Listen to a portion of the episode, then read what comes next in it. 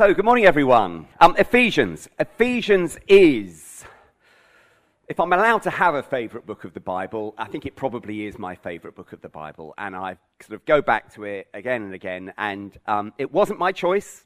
I just want to say that. We, it, I didn't manipulate this, that we did Ephesians again, or that I got to speak on Ephesians again. Um, it was. Uh, Paul and Anthea's um, decision, um, but I was really, really happy with it um, because Ephesians is one of my, if not my, favorite book of the Bible.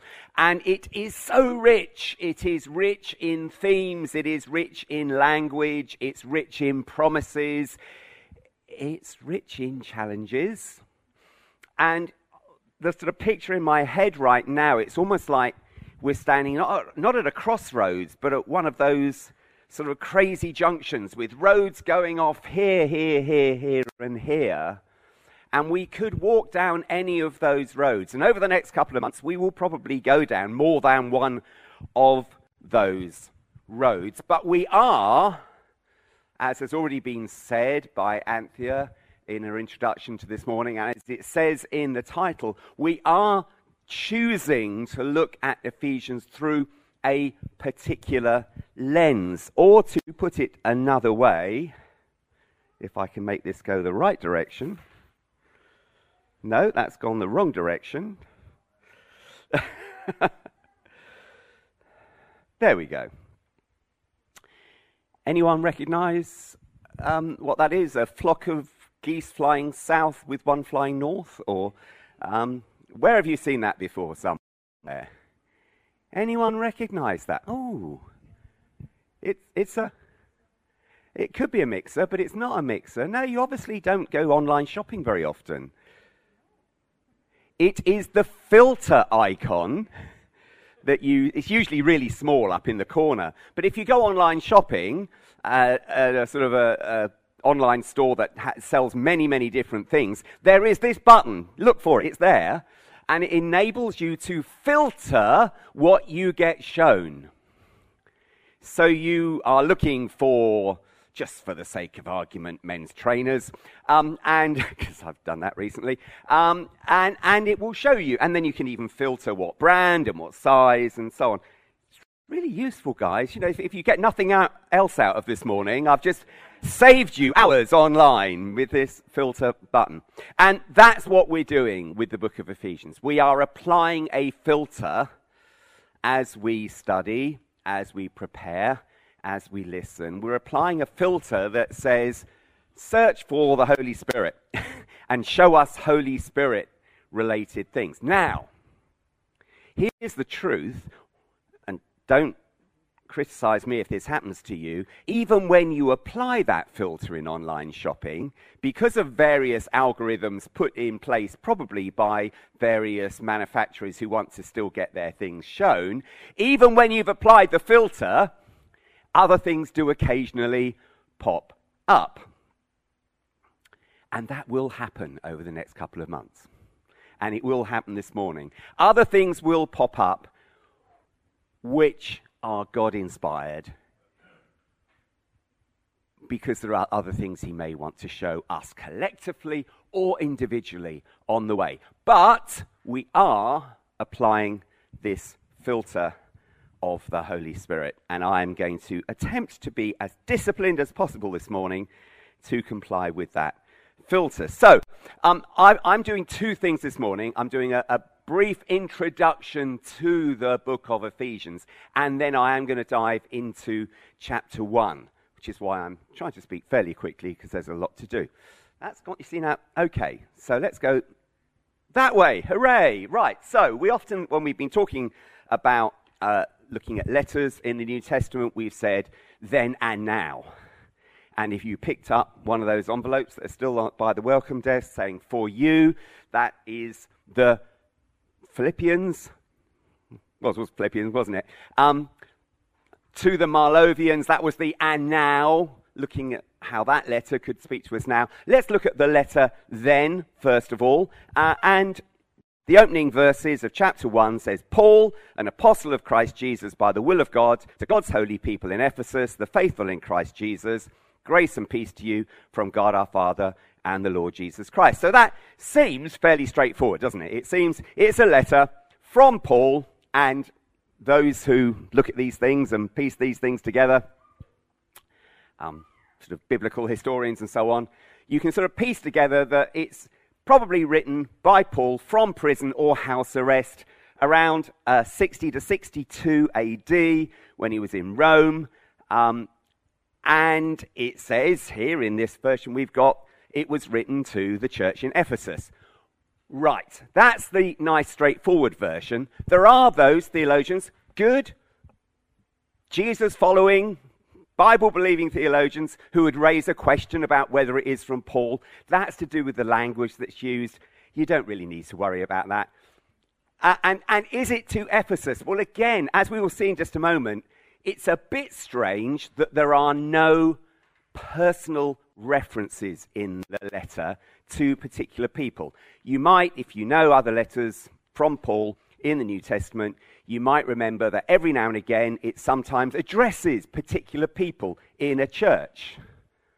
Familiar with that? And some, you know, there's one example where it says, you know, tell these two ladies to, you know, stop arguing and give my greetings to so and so. And there's none of that in the letter to the Ephesians, which causes some people to say, well, is it actually just written to that church?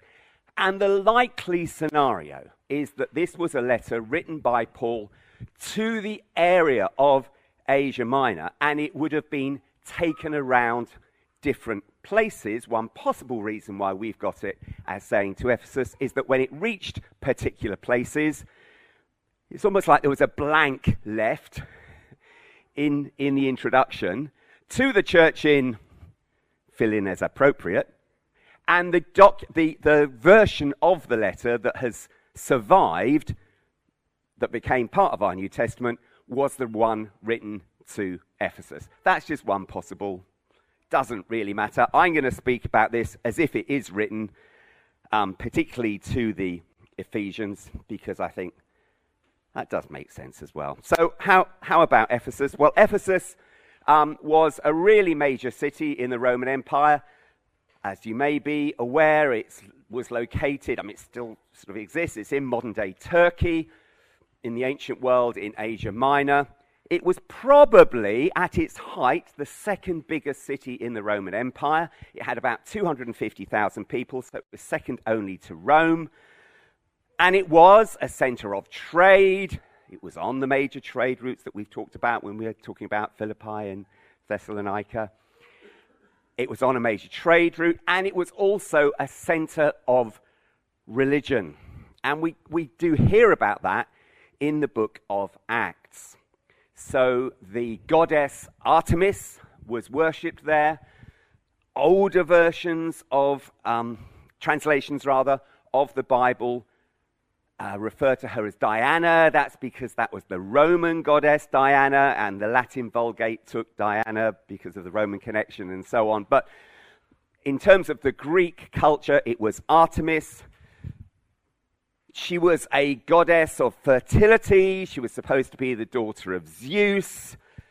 She was one powerful lady in their mythology, and she was very, very important to the city of Ephesus. So, where does Ephesus figure in our biblical record? Well, Paul spent a significant amount of time there. If you piece together all the time he spent there, it was probably three to three and a half years, something like that. And we hear about Ephesus three times in the book of Acts. First of all, in Acts 18, Paul visits there with Priscilla and Aquila and he leaves them behind while he goes on to, I think it's Jerusalem from memory. But he promises that he's going to return. And one chapter later, of course, there was no one holding up a board saying you are now entering Acts chapter 19. But one chapter later, in Acts 19, um, Paul is true to his word and he comes back to uh, Ephesus. And in terms of the filter we're applying, a very interesting thing happens very early on in his, um, his visit, visit to Ephesus. He meets some people who are kind of saying that they're followers of Jesus, And Paul asks them the question Did you receive the Holy Spirit when you believed? And they say, Who's the Holy Spirit? They, no, no one's ever told us about the Holy Spirit. And the reason for that, most probably, is that they were converts of a guy called Apollos, who actually went through the same process with, with Paul, basically. He was a, an evangelist, but he didn't know about the Holy Spirit. And he was talking to people about a repentance based on the baptism of John for repentance. And there was a whole big important thing missed out. And Paul basically says, I'm summarizing now, but basically says to them, no, guys, part of the whole package of following Jesus is an awareness of being filled with the Holy Spirit. And they're baptized again in the name of Jesus and they receive the Holy Spirit. They are baptized in the Holy Spirit. For Paul, following Jesus and being filled with the Holy Spirit are indivisible. And that comes through in his letter as well. And then finally, this isn't actually a visit to Ephesus, but when he's on his way to Jerusalem, where he will then get um, arrested, um, in Acts 20, he's on the island of Miletus, and he sends for the Ephesian elders because he wants to say goodbye to them because he knows pretty well what's going to happen to him, but he hasn't got time to actually go to Ephesus I think he probably knows he'll be stuck there for a long time if he does. So he sends for the Ephesian church elders and explains to them that under the guidance of the Holy Spirit, he's going to walk down this very difficult road. And they get quite emotional because they know him well. The letter as it says here, as has themes in it that are majestic, cosmic, and also intensely practical. And all of those things will come through over the next couple of months. In Ephesians and in chapter 1, even, right in the introduction, as we'll see in just a moment, we get a very big canvas painted by Paul. A big picture view of what it means to be a follower of Jesus, a big picture view of all that God has done, and also some intensely practical stuff about how that means we should live. It's divided broadly into two halves. I mean, there weren't chapters originally, but as we have it, chapters 1 to 3 talk about what God has done that only He could do. And that's where we're going to be starting this morning. And then from chapters 4, where I think, Jill, you're picking that up, aren't you, in chapter 4? From chapter 4 through to 6, quite a lot of practical stuff about because of what God's done, this is how we live. But I mustn't go into all of that now. So, guess how many points we're going to talk about chapter 1 under? Yay! We are going to look at three points in chapter 1, and they are all ins. Three ins. And the first one, in him. Preeminence of Jesus, even with our Holy Spirit filter applied, and perhaps because we've got our Holy Spirit filter applied, this is where we have to start. Because this is where Paul starts. For Paul, it is all about Jesus in Christ, in Him, in the original Greek.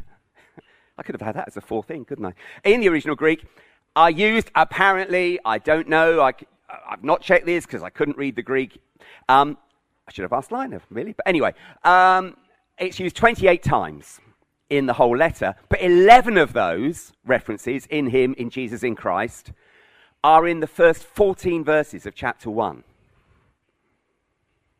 Now, you won't necessarily get that with your English translation because depending on what translation it is, it gets smoothed out because actually, I, as I understand it, in the Greek, it's almost a little bit clunky because it keeps on saying in him, in him, him.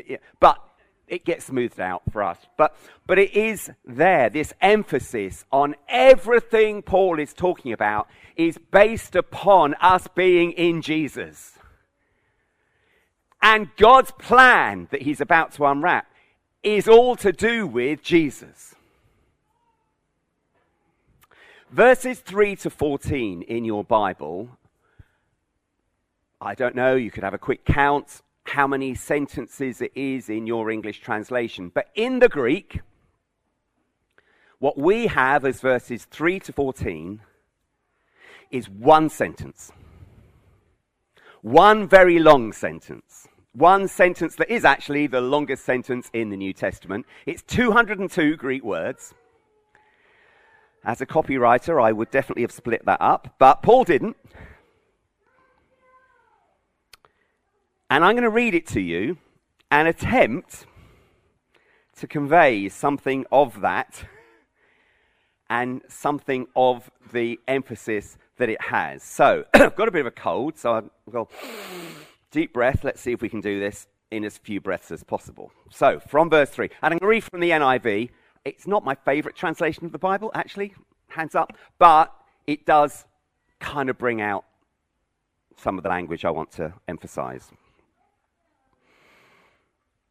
Praise be to the God and Father of our Lord Jesus Christ, who has blessed us in the heavenly realms with every spiritual blessing in Christ. For he chose us in him before the creation of the world to be holy and blameless in his sight. In love, he predestined us for adoption to sonship through Jesus Christ, in accordance with his pleasure and will, to the praise of his glorious grace, which he has freely given us in the one he loves. In him we have redemption, through his blood, the forgiveness of sins, in accordance with the riches of God's grace that he lavished lavished on us with all wisdom and understanding. He made known to us the mystery of his will according to his good pleasure, which he purposed in Christ to be put into effect when the times reach their fulfillment, to bring unity to all things in heaven and on earth under Christ. And in him we were also chosen, having been predestined according to the plan of him who works out everything in conformity with the purpose of his will, in order that we, who were the first to put our hope in Christ, might be for the praise of his glory. And you also were included in Christ. You also were included in Christ when you heard the message of truth, the gospel of your salvation. When you believed, you were marked in him with a seal, the promised Holy Spirit, who is a deposit guaranteeing our inheritance until the redemption of those who are God's possession to the praise of his glory.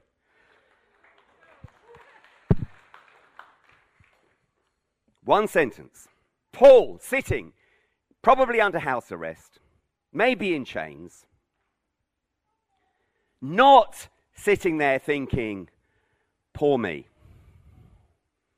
I mean, I'm sure at times he might have thought, poor me. But under the inspiration of the Holy Spirit, he gets caught up in this amazing insight into God's cosmic plan from before the creation of the world to the end of the age. And how Jesus is central at the beginning and at the end. Jesus, the Alpha and the Omega. He's there in the beginning in the plan, and he's there at the end. And he's there all the way through, filling all things in every way. Now, I don't know about you,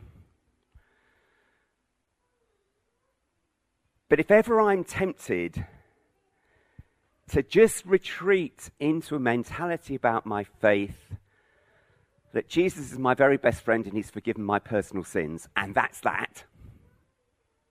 Good though that truth is, this is a fantastic antidote to expanding our vision of the enormity of what we are involved in the enormity of God's plan, the enormity of what we've been included into. It's extraordinary language, it's an extraordinary insight, it's an extraordinary plan. And in the middle of all of that, oh, actually, quite early on, at verse 3, it talks about every spiritual blessing in Christ, which includes what Paul had to explain to those believers in Acts 19 that we are spiritually blessed, the Holy Spirit. We are full of the Holy Spirit. And it's in Him. And I do just want to just put in a little um, uh, caution's probably the wrong word, but some of us will be aware, many of us will be aware, that when we start talking about the Holy Spirit, when we start considering the Holy Spirit, when we talk about the blessings of the Holy Spirit, mixed up in all of that, sometimes are particular manifestations of that, which don't always seem very normal. Out of normal everyday experience.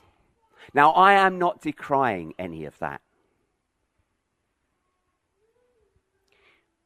But we do need to remember that it's all spiritual blessings in Him.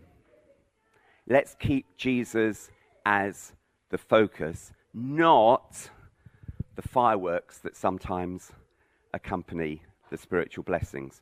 And if we want any sort of scriptural reinforcement to that in Acts 8, there's this guy, Simon Magus, who sees all the fireworks of the Holy Spirit and kind of says, Well, what do I need to give you, Peter, financially, so that I can be able to do all that stuff myself? And Peter's words to him are, salutary if ever we're tempted to think like that. But Paul is really clear. In Jesus, part of the whole package is the Holy Spirit, which brings me to my second in inheritance. The Holy Spirit, it says in verses 13 and 14, is, well, this is my paraphrase now, but the Holy Spirit is the seal on the letter of our lives that says, we are followers of Jesus. We are inheritance of the promise. We are adopted into God's family. And bang, here's the seal, just like an ancient letter would have a seal saying, yeah, this is from the king. The Holy Spirit is the seal on our lives saying, yeah, this is the real thing. This is the real McCoy. There's an interesting verse, verse 18, interesting linguistically and interesting theologically. In the Greek, and it may be translated in one of two ways in your translation, it talks about inheritance, and it can either be translated as we are God's inheritance. That's linguistically perfectly sound, and it's theologically amazing that God would count us as his, as his, is his inheritance. And it can also mean we have received an inheritance in him. Now, I'm going to focus on the second one of those. But the first one of those, that we could be God's inheritance, we're that special to him, that's also a fairly mind blowing and encouraging thought. And maybe it's supposed to be both. But let's just focus on the second one. We have received a mind blowing inheritance. We are children of God. We're blessed by Him. We are seated in an amazing place, but don't worry, Nigel, I'm not going to go into that now. I'll leave that for you next week. Spoiler alert. And we have an amazing future in the age to come. And the Holy Spirit, Paul says, is it's like a foretaste of that. Some translations talk about the Holy Spirit being a down payment, the guarantee of all that we inherit in Christ, the seal on our lives. Verse 19 talks about us receive being the recipients in our lives of the same power that raised Jesus from the dead. Those of us who've been around a long time, we probably went through a phase, some of us, I'll put my hand up anyway, of living in a little bit of triumphalism. Because we've got all this power, it's all going to be okay. And then we've discovered that it's not. But I'm speaking to myself here as much as anyone else. Let's never lose sight of the promise of the power of God in our lives. It's there. Might not always be as cut and dried and simple and one plus one equals two as we hoped it might be. But God's power through His Holy Spirit, it's promised. It's the foretaste of the big cosmic plan of the ages. And finally, inclusive.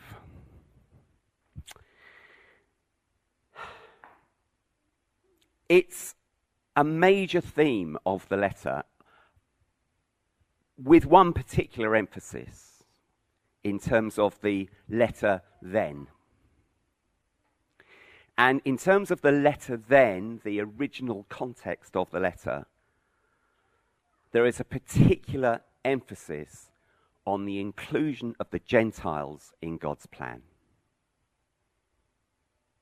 Now, lest we think that that is a small thing, let's just be aware that it was no small thing.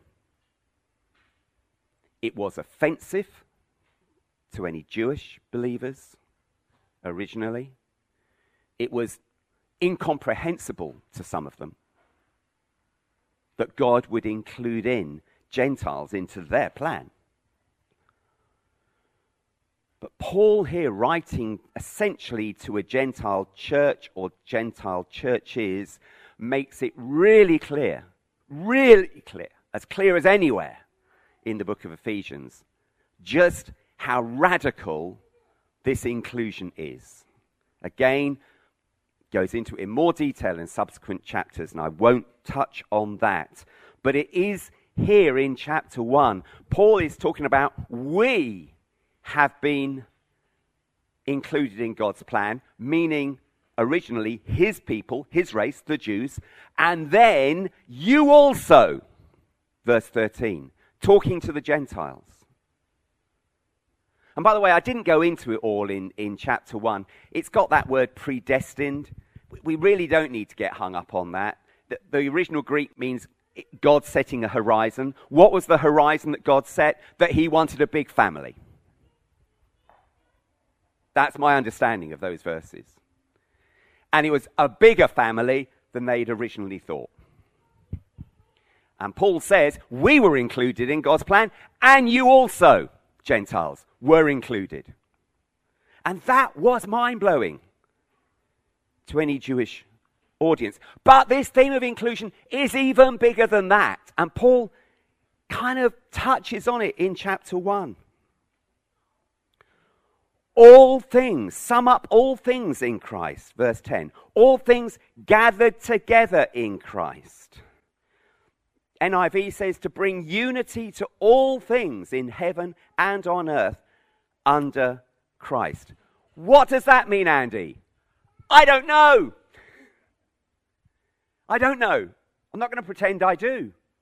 But I do know that it's important. And I do know, again, it takes it out of any small mindedness I might have about who's in and who's out.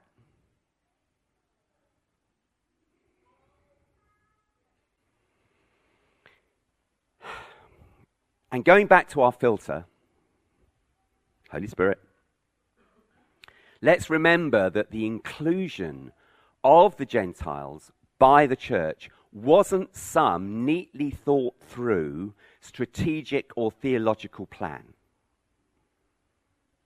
It wasn't that Paul or Peter or any of the others of them sat down and looked at the scriptures, the Old Testament scriptures, and went through it all and kind of went, Well, we used to think this, but now we've got this revelation about this scripture, and so this is what we're going to do. They didn't do any of that. The inclusion of the Gentiles was a Holy Spirit inspired, forced even, action.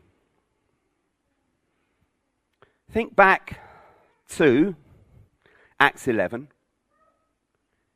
when Peter is persuaded to go and speak to some Gentiles after his vision of the unclean things in the sheet. Remember that?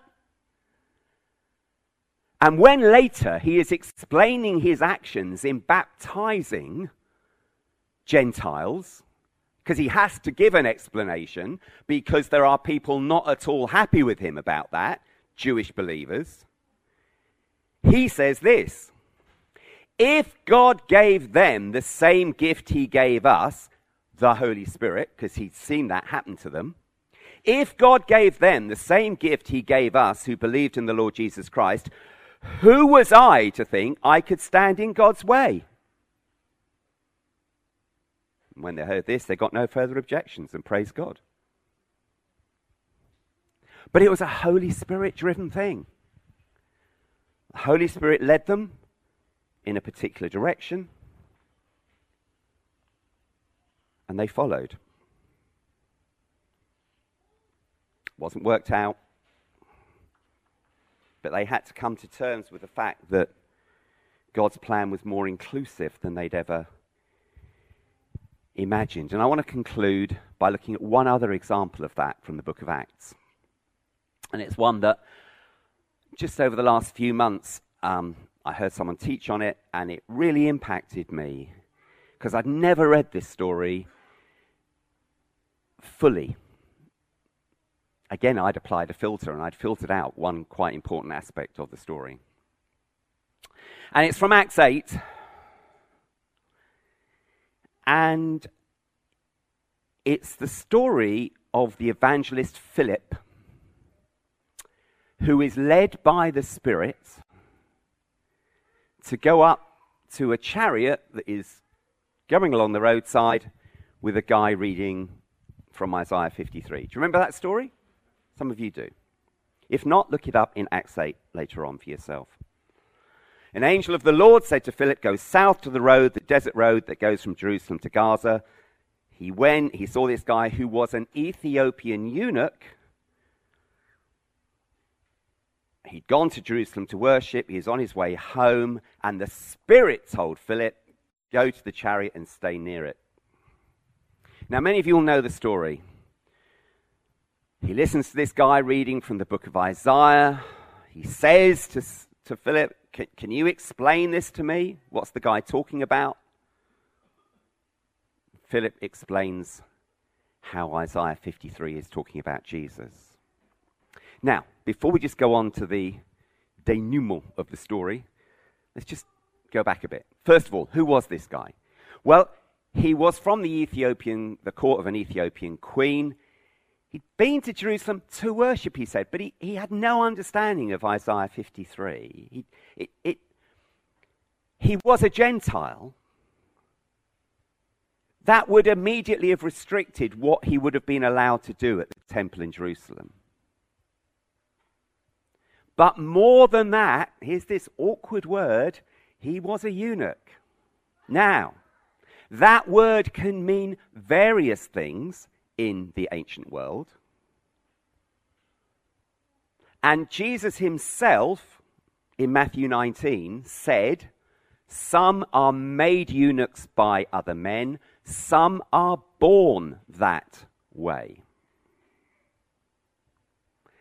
Which modern scholars looking at that, the probable equivalent of the second part of that that Jesus was talking about may well be people that nowadays we would call intersex. We don't know what type of eunuch this guy was in the chariot. What we do know that just by virtue of being a eunuch, he was in a sexual and excluded minority. He was excluded because of his sexual identity in Roman culture. The second century satirist Lucian stated that eunuchs were neither man nor woman, but something composite, hybrid, and monstrous outside of human nature. And Deuteronomy 23, verse 1, excludes them from Jewish worship as well. So, what's happened to this guy when he's gone to Jerusalem? Well, conceivably, he's gone all this way and then been sent packing and he's on his way out. And he's still searching. He's still searching. And Philip unwraps Isaiah 53 for him. He explains the good news of Jesus. And who knows, maybe he encouraged the guy to look a bit further down the scroll to Isaiah 56, where it says this Let no foreigner, Gentile, who is bound to the Lord say, The Lord will surely exclude me from his people. And let no eunuch complain, I'm only a dry tree. For this is what the Lord says to the eunuchs who keep my Sabbaths, who choose what pleases me, hold fast to my covenant. To them I will give within my temple and its walls a memorial and a name better than sons and daughters. Whatever Philip said to him, it leads to the guy saying, a really interesting question. Here's water. What is to prevent me from being baptized? Just think about that question. He doesn't say, Can I be baptized? He says, What's to prevent me? Why would he ask that? Because his life has been all about what prevents him and how he's excluded. And Philip, under the inspiration of the Holy Spirit, says, absolutely nothing. You are not prevented. And I'd like to think he said, because before the creation of the world, God had a plan to have a very big family made possible by Jesus, where all can be adopted as full family members, full of God's Holy Spirit, full of His power, and you're included. But he wasn't Paul, so maybe he didn't quite say that. Maybe he did. The Spirit led Philip to this marginalized person, marginalized by national identity, by social standing, marginalized by sexual identity.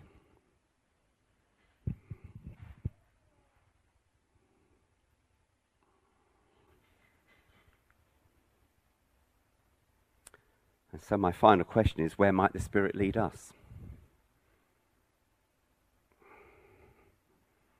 Life in the Spirit is full of blessings, but it's not always comfortable.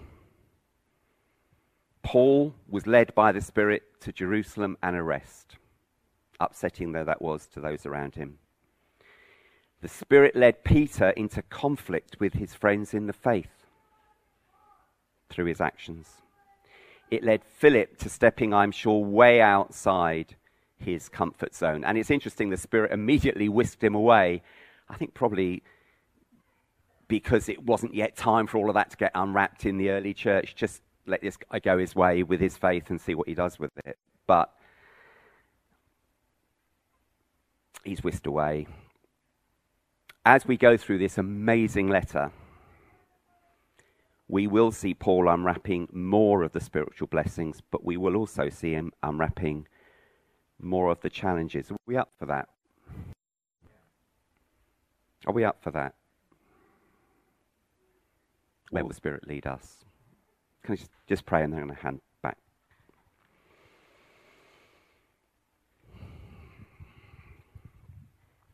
Father, I want to thank you for the amazing truth of your word, the excitement, the blessing of your word, everything you have done for us in Jesus.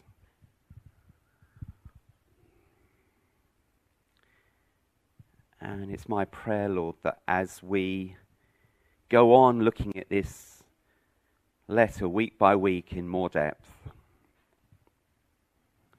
that it will get continually fresh insights of how you speak to us now into the truth of our situation, of our context, of our culture.